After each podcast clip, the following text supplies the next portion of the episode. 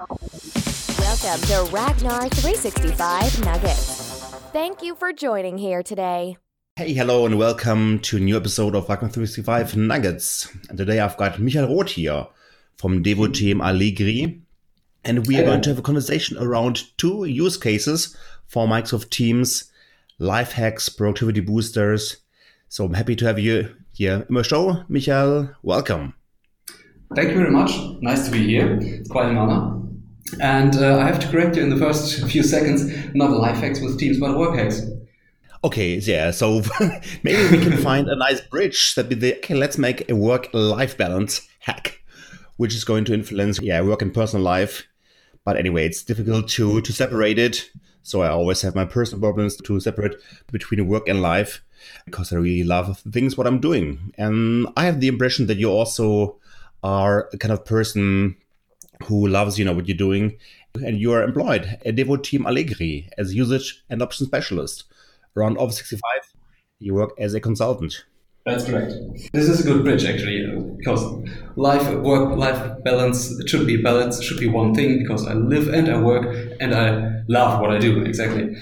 And um, if you let me just jump into it, I would say um, life hacks isn't so far away because what are work hacks? Work hacks are like life hacks, but for your work life.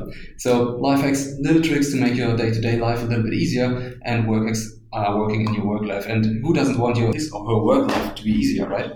Everybody needs it, I think. Yeah, I think so. But usually, if you want things to be easier, usually you have to change a few things your behavior, your tools, your environment, and so on and so on. And if you think about changes at work, usually huge change projects come to mind. And they cost time, money, and they are far away from easy to implement and quick to adopt. And I know that because I'm working with change management like every day, and it's usually a lot of effort. Yeah, I've also seen it. Absolutely. But work hacks are exactly that. They're easy and quick. They're easy to implement and quick to adopt. Because you start with one small change within your own team and see how it works. If it works, good. Maybe try another one. If it doesn't work, no problem. You can change the work hack, adapt it to your needs, or forget about it completely. No harm done, because they are little small changes. Because they are so small and easy to use, you can play around with it and get the most out of it for your specific needs. And if you implemented a few within your team, then you can go and tell your colleagues. Talk about it during lunch, spread the word, inspire others. You see, work are a classic bottom-up approach to changing behavior within organizations. And they're actually a lot of fun to experiment within your team. And I would like to give this one rule that is very important for work hacks that rule is called don't follow the rules. Because if you're listening, right? If you're talking about work hacks, then you get the description of what to change and how it works. But if it doesn't really work for your style of work, for your organization, then just change it, adapt it. The proper thing is to get the inspiration. Disrupt it. Yeah, disrupt it, maybe, yeah. To get a good inspiration is far more important than to blunt follow the rules of the work hack. That's very important. So we are using WorkHacks quite a lot actually in our team. And we discovered that Microsoft Teams can really help you with implementation of those WorkHacks. So the cool thing is while using Teams to implement those, your team member will get to know new and different use cases for Microsoft Teams. And especially use cases for which they see their personal benefit. Some users might also learn new functionalities, and if you can increase the knowledge about Microsoft Teams and improve your collaboration style, well, that's a win-win for me. Sounds good. Yeah, and as you mentioned before, I brought you two of my favorite work hacks we've implemented at our own company with Teams, and I would like to tell you about those. Yeah, I can't wait. So please start with number one. Yeah. number one is called focus time.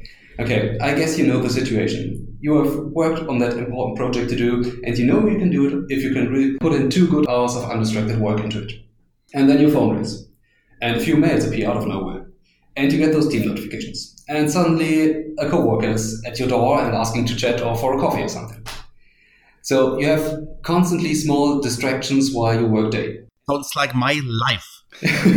like your everyday. yeah. So glad that you know it. But do you know how long it takes after distraction to get back into this concentration work mode on average? Do you have any idea? Mm, 23 minutes. That's pretty good, actually. On average, it's about 15 and 18 minutes. And if you think about it, Every email, every phone call, and every colleague swinging by talking to you costs you around about 15 or 18 minutes to get back into this work style. And if you want to just put in one or two hours of concentrated work, that's a lot of time. So, of course, you can get rid of those external distractions like from Outlook or your phone, just unplug your phone and switch out Outlook, and that's it. But those internal distractions like co-workers working close by or Teams notifications, that's a little bit different. I don't want to shut down Teams because that's where I work, that's where our, where my data is. So I can't close this application. So mm-hmm. I need to work in Teams. With this working focus time, what you do basically is you talk with your team, with your team members, and agree on a certain time of the day where everyone can work undisturbed. During that time, everybody can get into the deep work mode without being distracted by colleagues. And it's important that everybody agrees on the time frame so that everyone can benefit from that. So that would be a fairly simple thing. Just talk to each other. What do you need to work, concentrate? Now you have those Teams notifications. And I've talked to many customers and many colleagues, and most of them weren't aware that you can change your present status manually. And within this time frame, focus time, let's say from 11 to 12 a.m. every day, we change our present state to do not disturb. And it's really interesting that not many users know about that, that you can change it manually. And what we've discovered is that it's quite a powerful sign if a whole department switches to do not disturb all at once at 11 a.m. So that was the time that we can really work, and we won't get any distractions, and then really pull it off. And the biggest benefit here is that you are not getting any kind of notifications anymore. So, so that's the value. Correct. We don't get any notifications from within Teams. Yeah. We don't get any distractions from colleagues coming around because everybody's focused on their core work.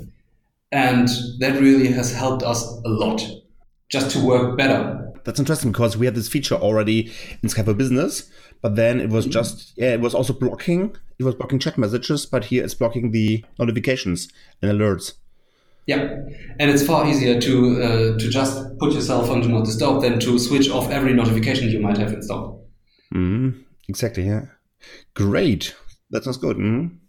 Works really great, and it's quite simple. In, in the end, it's just talk to each other about what you want and what you need for work. Mm-hmm. okay. Um, second work hack would be the feedback card. Um, usually, you get feedback regularly from your manager once or twice a year, and quite often this feedback feels strategic, not very personal, not very close.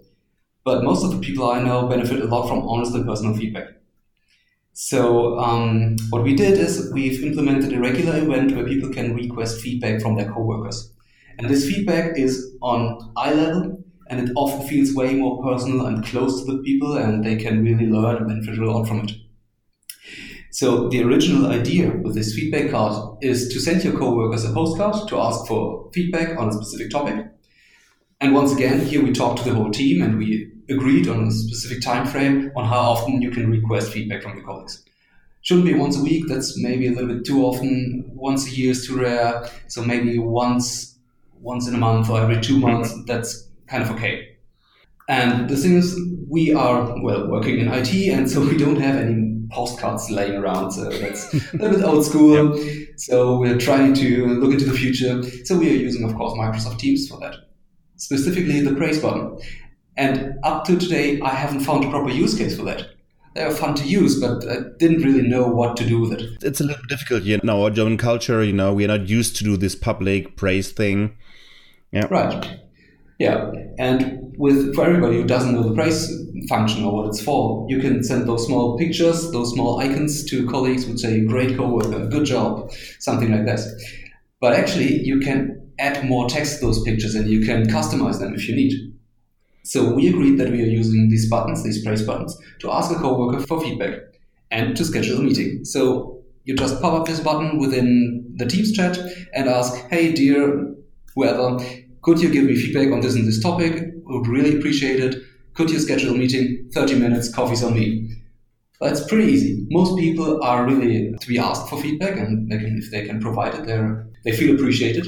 And the good thing with that is when you use uh, the button in the Teams chat, two buttons left from the praise button is the schedule a meeting button.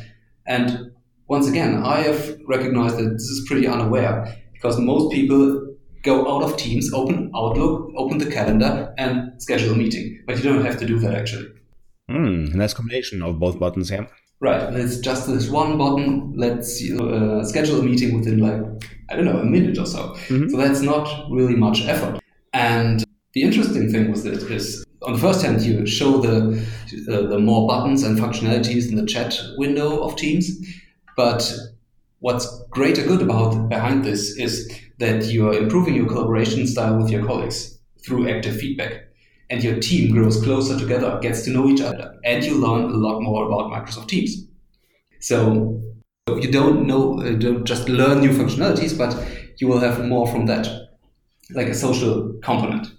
That's indeed a lot of value, and especially because the co-workers and colleagues they offer very precise feedback, not just a superficial, exactly. yeah, well, great job, well done, which is nice, but it doesn't really affects you because it's too superficial. Yeah. Yeah, exactly. And those are two work hacks we are using for Teams right now. And um, the interesting thing is that the user we are providing them with are using Teams differently now. They don't see just the classic work scenario use case, but they have a personal use case. And if any user sees a personal use case and a personal benefit within from tool, then he uses it in a different kind of way. He starts using it more actively and he wants to, he's got some desire to figure out more things. And that really improves user adoption, like a lot. Yeah.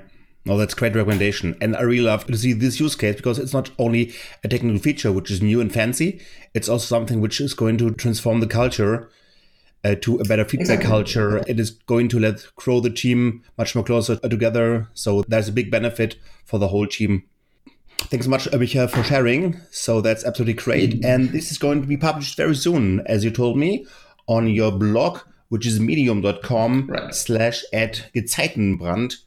And um, yeah, just follow him. If you don't find it, just go to medium.com and enter Michael Roth, and then you can read his best productivity and work hacks based on Office 365 and Teams. Michael, thanks for joining Thank you very much. our, our show here.